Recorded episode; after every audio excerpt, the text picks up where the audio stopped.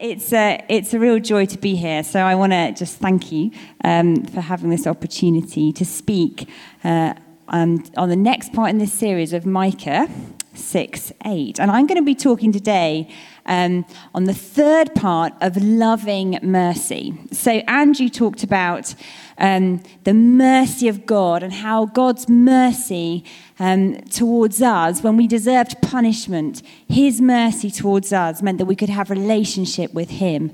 And so God's mercy towards us. Then David talked about um, how God's mercy meant that our mess is a comma and not a full stop. So Jesus joins us in our mess and walks us through it.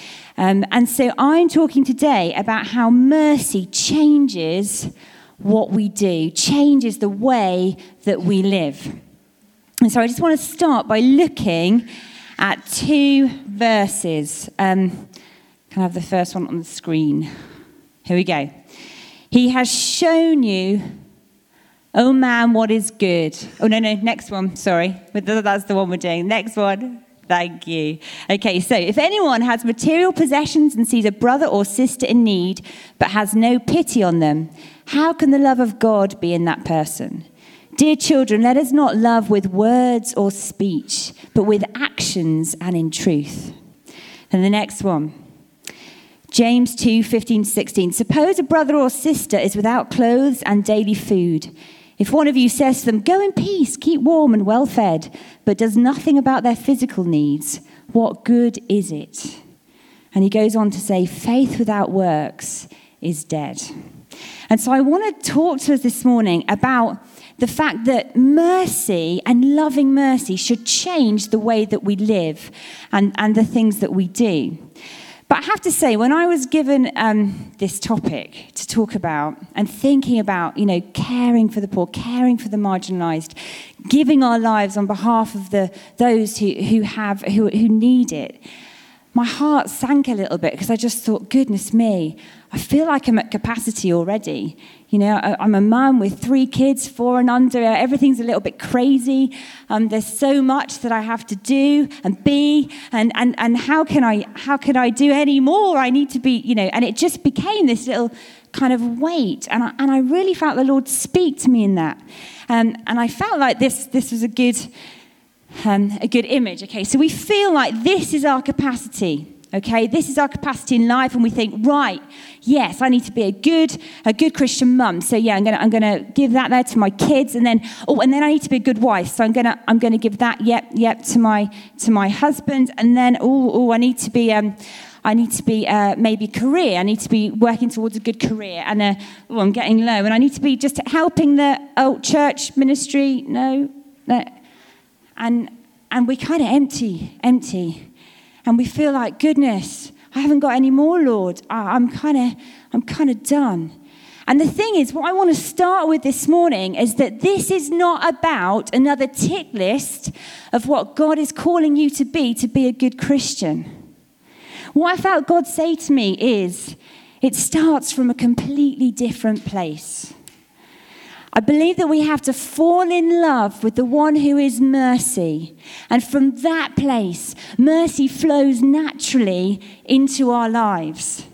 You see, what um, the prophet, well, let's start with Micah. Micah is talking to Israel, um, the Israelites, and, they, and they're doing the right stuff but their hearts have moved away from God. Isaiah says a very similar thing in Isaiah 58. He says, uh, he talks to them and he says, I'm not going to read the whole thing, but he says, You seek me out. You, they seem eager to know my ways. Um, and then a bit further, he says, But their hearts are far from me. And I really believe this morning that the Lord is calling us back to our first love. That it starts from being in the presence of God and remembering whose we are and who we are. And from that place, it's like we dunk ourselves in the bucket of His mercy. And we say, Lord, I've got nothing. I am nothing. I, have got, I'm tired. I'm done. I can't do it. And then he says, Come and rest in me and be filled up again for everything I'm calling you to do, and then you will have more than enough to overflowing for the people that I'm calling you to serve and to love. So I want us just to have a look at this verse, which I believe is for us today. In Revelation, um, talking to the church in Ephesus. Um, this is John talking to the church in Ephesus. Well, it's God. And he says, I know your deeds, your hard work, and your perseverance. I know you can't tolerate wicked people, that you've tested those who claim to be apostles but are not, and have found them false. You've persevered and have endured hardships for my name and have not grown weary. Yet I hold this one thing against you you've forsaken your first love.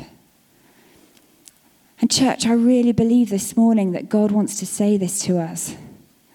I really believe that He wants to say that we've persevered and we've endured some really tough stuff over the last couple of years, and, and maybe in your lives, maybe it's been going on for a while, but I believe He's saying, I just hold this one thing against you that you've forsaken your first love, and I'm calling you back.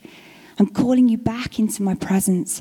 Because you see, when we come into His presence, when we fall in love with mercy, we begin to love like mercy. And there's this scripture in 2 Corinthians 3:18 and it says, "And we who with unveiled faces contemplate the Lord's glory are being transformed into his image with ever increasing glory, which comes from the Lord, who is the Spirit." When we look at him, we begin to become like him. Okay? And so I don't know if you've ever heard of this theory that when, um, of people with their pets, I don't know, I, I, I, looked for some images of these, so can I have that slide up? Um, but people with their pets, so, oh, that's the next one, not that one. there it is, there it is. People with their pets, so people who love their animals so much that they begin to look like their pet, okay? Um, and there's this other theory about elderly couples as well. So, elderly couples who've spent so much time together. I don't know if this is true or not, so you have to check it yourselves. But they've spent so much time together looking at each other's faces that their facial, they begin, they imitate one another's facial expressions. And the muscles in their faces change so that they begin to look like each other. So, there's this thing about what we look at, what we spend time, the people we spend time with we begin to become like.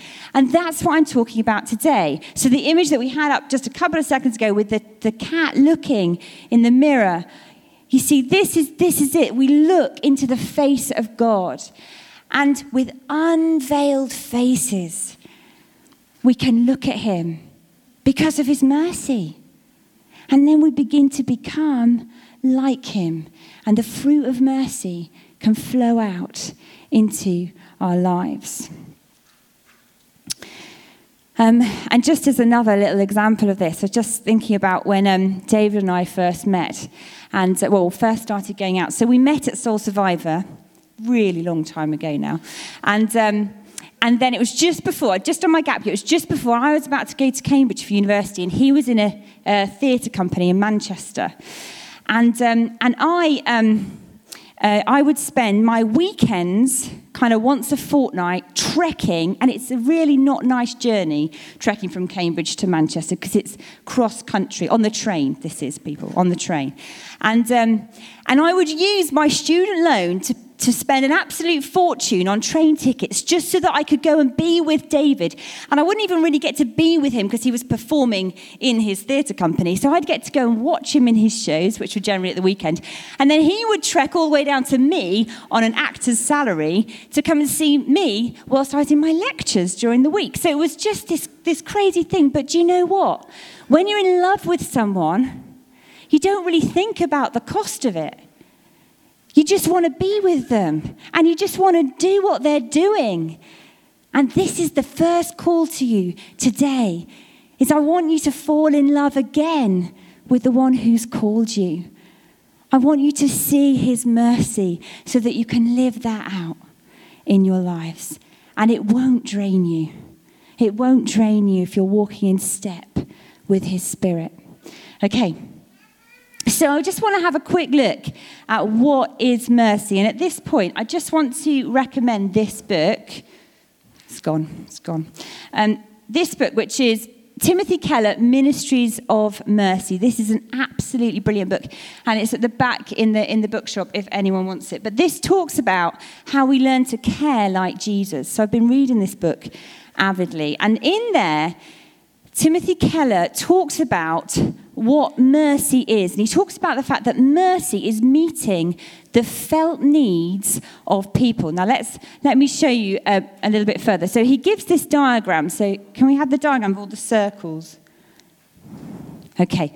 So, he says that every human being has these, these four needs theological, psychological, social, and physical. Okay? So, theological, at the core of every human is the need to be in relationship with God. Human beings were made to worship and be in relationship with God. Psychological, that's about ourselves, that's about um, knowing who we are, what our purpose is in life.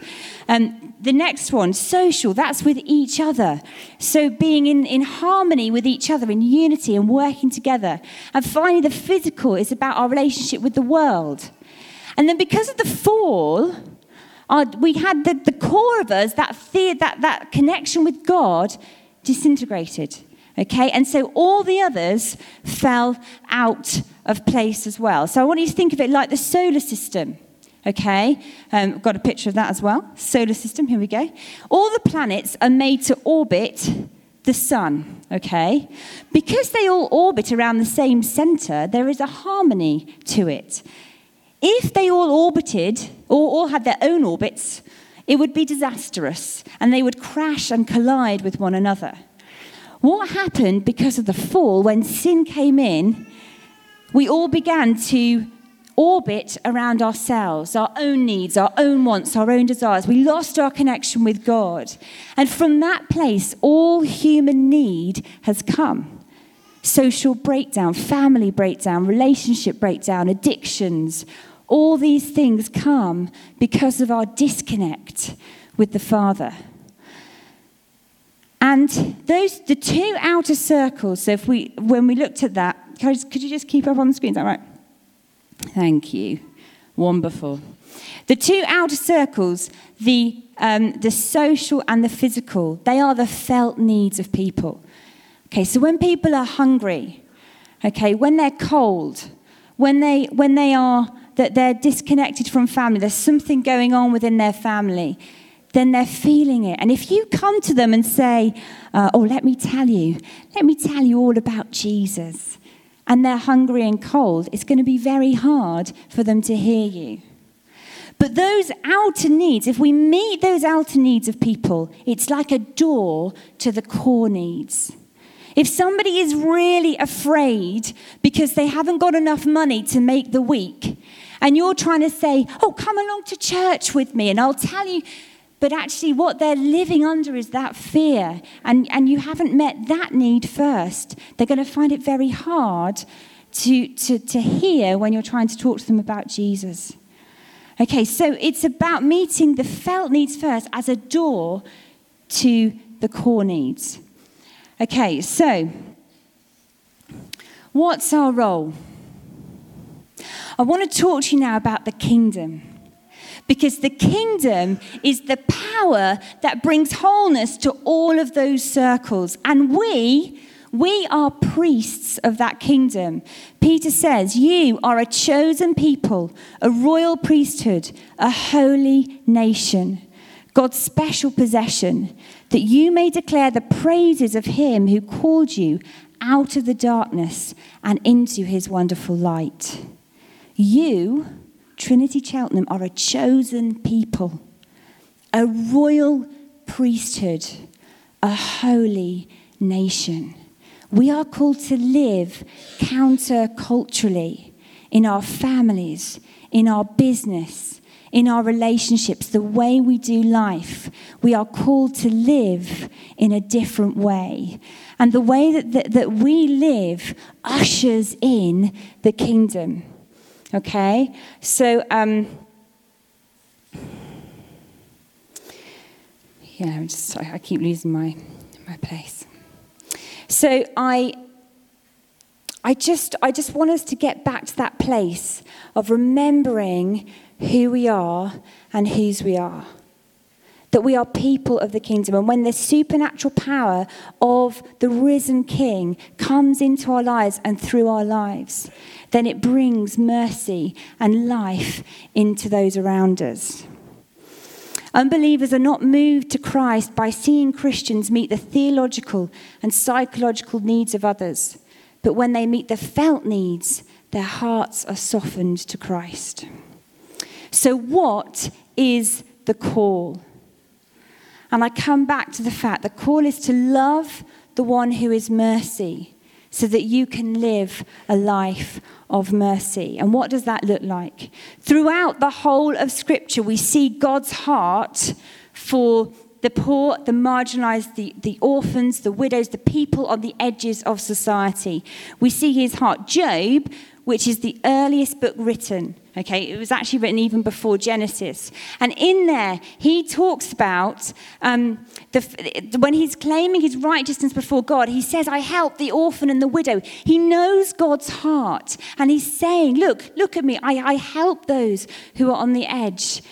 And then God to, the, to, the, to Moses in his laws, he, he talks about the year of Jubilee, this, there being this year when, um, when everybody who is a slave is freed, when debts are cancelled. It's written into the heart of God and the way that he wants us to do life is to live lives of mercy. Then we get to the New Testament and we get to Jesus. What an example of mercy. The one who would stop on his way to somewhere and he would have a heart of mercy that meant wherever he was going, if he heard a need, he would stop for the one. And he would, he would be with those who were on the edges. He was, he was really criticized for being with the, the, the ones with messy lives, the prostitutes, the sinners, the ones on the edge. He was criticized and condemned, but he went there because he was in love with mercy and he was being mercy. And then when we look at Paul and how he talks about the structure of the church, and within the structure of the church, he assigns deacons the role of caring for the orphan and the widow. And you know what? Sometimes in church, we can, we can emphasize so much the teaching and the evangelism, and those things are really important. But if we don't meet the felt needs of people, it's going to be very hard for them to come into those core needs and find wholeness and healing. So, what do we, what do we need to do? And I want to talk about um, leaving gleanings in our life. Okay, so in the um, in the scripture, um, when the, the, the commandments to Moses, he talks about the fact at harvest time, leave gleanings for the poor. So leave the bits that are left behind for the poor to come behind and gather up the, the things that are left over. And what I want to talk about to us today is, and to myself, is about leaving gleanings in our life. So I want to think about it maybe with our time. You know, C.S. Lewis, um, he, he has this quote about um, in Screwtape Letters where he says, if you can't make them sin, make them busy. And you know what? We, we are such a busy culture. You know, we are back to back with appointments and people to see and things to do. We are so busy. We don't have time. We don't have time. And I just feel like the Lord is saying this thing about leave gleanings in your life with your time. Maybe half an hour here or there in your week where you just say, Lord, what do you want me to do with this time? Is there somebody that you want me to see? Is there something you want me to invest into? Lord, I want to leave gleanings in my time. Maybe in your finances. You know, we, um, David and I, we, we try and do this whole budgeting thing, and it's, you know, budget this and that and the other, and make sure that we're on top of everything and we're very careful about everything. But do you know what? I think we're called to leave gleanings in our finances. And it's not just about the tithe, it's not just about that, because do you know what? Mercy is a sacrificial thing. And maybe He's calling us to leave gleanings in our finances where there's just this sum of money that is, Jesus, it's yours, and whatever you want me to do with it, I'll do it. Because I'm leaving gleanings in my finances. Maybe it's leaving gleanings in, in our relationships, in the way that we love other people. That we don't just hang out with the people that, that build us up and that we enjoy being with because it's just so much easier. And it is so much easier. And when we're busy anyway, do you know what? It's just nice to be with those people that we like and are easy. But maybe the gleanings in our lives is actually the messy people, the people on the edges, the people that actually, when we're with them, it's just a little bit difficult. And we're not quite sure how to talk to them. And, and they're just so needy, Jesus. And he says, Yes. And I am mercy. And I pour my mercy out into you so that you can live that for them and be that for them. But within this, I just want to caution you and I want to say to you, because I know there are people here and your heart is passionate about mercy and you are passionate about meeting the needs of people and you see needs and they are on your heart and it burdens you. And I want to talk about the fact that Jesus only ever did what he saw the Father doing. He only ever did what he saw the Father doing. So the first thing is what I talked to at the very beginning is coming into his presence and saying, Jesus, what do you call me to? Where are you in my life? Where are you calling me to walk? And then walk to that place. And there's this, this, um, this term that, that, um, that I heard once, which is called authorized compassion. Jesus moved in authorized compassion. He did what he saw the Father doing. And I believe that we are called to authorize compassion. So you are not called to meet every single need that you see around you in your life and to feel guilty about every need that you're not meeting. The enemy would love that because it paralyzes you. No, you are to be in tune with the Spirit. And you're to move where His voice leads you. And when He says, This is the way, walk in it, then you walk. You know, I love the number of times in the Gospels where Jesus is on his way to somewhere and someone calls to him. So, blind Bartimaeus, Jesus is on his way to somewhere, and, and blind Bartimaeus is then saying, Lord, have mercy on me. And Jesus keeps going, and the disciples say, Shush, shush, shush, don't, don't disturb him, he's busy. And he says, Lord, he says, Son of David, have mercy on me. And Jesus stops and comes to him and says, What is it you want me to do? And he was on his way to somewhere. Do you know what? The Good Samaritan was on his way to somewhere. And he stopped and he came and he met the needs of the person in front of him.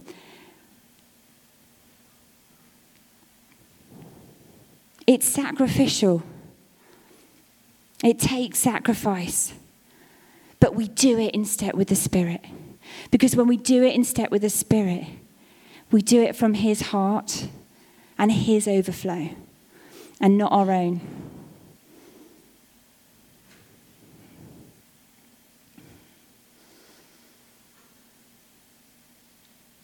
Do you know the other thing I just want to talk about? is I just think sometimes, and I totally fall into this trap, okay? Sometimes we can get so tied up with keeping up appearances. And sometimes, because of that, we actually, it's very hard for us to leave gleanings in our lives. What I mean by that for me is that I find it very hard to have people come to my house if my house is an absolute state, which it is quite often because I have three very small children and not much time. I find it very hard to just invite people to come and be with me, with my family. But you know what? I believe that God is calling us to do things like that, to invite people into our mess, to be a part of other people's mess, because one of the biggest things that threatens our culture is loneliness. One of the biggest things that threatens this church is disconnection. And what we need to be is connected. What we need to be is family to say, Come, come to my house. Do you know what? I, I haven't actually done my shopping this week, but I have got beans on toast. And that's okay. Because the thing is that I want you to be with me, and I want to be with you. Because we are people who love like mercy, and we live out of that overflow. And so, you know, I've been trying to walk this a little bit. And, and the other week, we, um, we had a really frantic day at church. Sundays are often pretty frantic. Kids are really tired by the end of the service. Everything is about to blow. And so we have to get out to the car quickly, da, da, da, all that kind of stuff. And, um, and I just felt the prompting of the Spirit at one point. And I felt him say, There's somebody I want you to have for lunch today. And I thought, No, because my house is not hoovered. My bathrooms are not clean. There is nothing that I have to provide for a lunch. And everything started to panic, and I started to shut it down and make up excuses for all the reasons why I could not have anybody to my house today. And then there was this, um, there was there were some people at church, and, I, and very, very obviously, I knew that it was them that I needed to invite to my house. And so I did. And you know what? It was so good. It was so good because there was connection and there was family and there was love and there wasn't me trying to be, you know, some, a, a, great housewife and a great mother and a great cook and a great hostess, you know, all those things. And, and that isn't wrong, by the way. I do like good food and a tidy house. Okay, that, that's not wrong. But I'm just saying, if it stops us from hearing the voice of the Lord in the moment, then it's not a good thing. And I want to encourage us let's not be those who try and keep up appearances. Let's be those who say, hey, do you know what? You're my family. I want to be connected to you. I want you to come. And you know what? It's not always about us coming and meeting the needs of, of the people when we see a need. It's, it's not always about that. It's about asking, asking, like the story of, of, the blind, of the blind man who Jesus said, What is it you want me to do? I mean, it was so obvious the man was blind, and yet Jesus said, What is it that you want me to do? And sometimes it's just giving the time to ask the question. When we see somebody who is obviously needing something or is hurting or in pain, it's not just barging in with what we think is the, the good answer. You know, Dave and I, we lived in Malawi for a little bit. We, um, we worked out there doing a kind of training of trainers project uh, for HIV and AIDS. And, and whilst we were out there, we remember I remember hearing this story about um, this mission organization who kind of flew in to a village and decided that they needed toilets. So built toilets for the village. Then they flew out again and came back a year later. They hadn't used the toilets. They'd not even touched them. They said, Why haven't you used these toilets? They're amazing. And they said, We never wanted toilets. We never wanted toilets. What we wanted, we wanted to know the Word of God and we wanted to have school books for our kids and school shoes. We didn't want toilets. We didn't need them. Sometimes we fly in with answers and we need to just wait and listen because the Spirit will lead us, and we, we are called to walk in step with the Spirit as His royal priesthood, as His holy nation, as His people belonging to Him. He is our King, and we are people of His kingdom. And so He will lead us, but we need to listen. So we need to have the time to listen, we need to have the space. We need to leave the gleanings. But most importantly, we need to fall in love with the one who is mercy so that we can live out mercy. So I'm just going to. Um, I just think it'd be good for us to be quiet for a minute and just see what the, what the Lord wants to do. So I'm just going to ask you, ask, ask you to be quiet just to bow your head and we're just going to wait. And I'm just going to invite him to come. And then we'll see where he wants to go.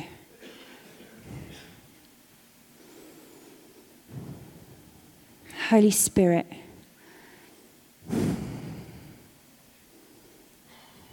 we love you. King of Kings, we need you.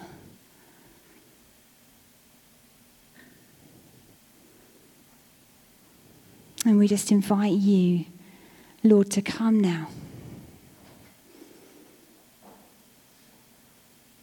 Would you come and rest upon us? Would you show us again the beauty of your face? And as Mike and Ophelia both talked about, the love of the Father, the intimacy that He longs for with us.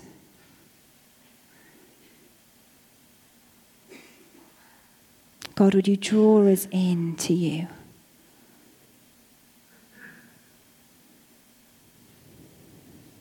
Come, Holy Spirit.